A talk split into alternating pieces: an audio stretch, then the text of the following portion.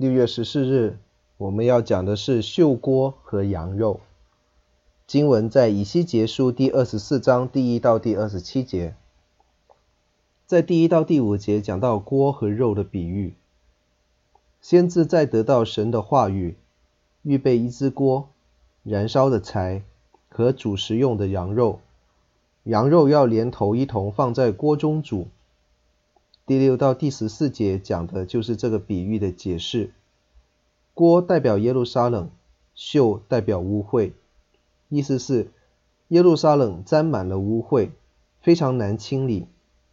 羊肉是城中所有的子民，煮的过程要让火烧旺，将肉煮烂，骨头烤焦，明显的可见刑罚的严重程度。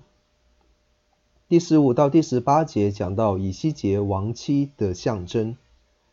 耶和华的话又临到以西结，这次跟他的妻子相关，也关乎全民众。耶和华告诉先知说，他的妻子会死去，但是却不许他太过伤心。神并没有不许他叹息，只是要他不可以高声悲哀。当晚，以西结的妻子就离世了。第十九到第二十四节讲到以西结解释不高声悲哀的行动。以西结亡妻而不高声悲哀的行动引到民众的关注。他解释说，这是耶路撒冷将来要面对的情景。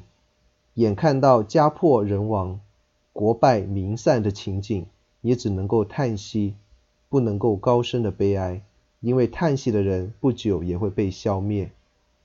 二十五到二十七节说到以西结不在雅口，那日是指耶路撒冷沦陷的那一天。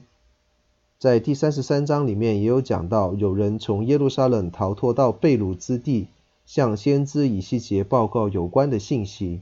那时候他不在雅口了。先知亡妻的时候不可高声，现在他却要出声大喊悲哀，并且要继续的说预言。冬天的火锅，夏天的烧烤都是美味的食物，但是秀锅煮羊肉的味道却是让人难以忍受。这个比喻也带有讽刺，因为所用的锅是生锈的，哪有人用锈锅煮食？岂不都是要先把它洗干净，免得浪费食物呢？既然你也明白这个道理，那你说你怎么会这样子做呢？让自己继续生锈下去吗？所以马太福音第七章二十四到二十五节这样子说：所以凡听见我这话就去行的，好比一个聪明人把房子盖在磐石上，雨淋、水冲、风吹，撞着那房子，房子总不倒塌，因为根基立在磐石上。拉比拿单说：亡妻的日子有如圣殿被毁的悲哀。为什么神不让以西结先知高声来悲哀呢？这与实物教材有关吗？这与他自己侍奉的态度有关吗？那我们也可以反思，在这些事情上面，我们可以学习到什么呢？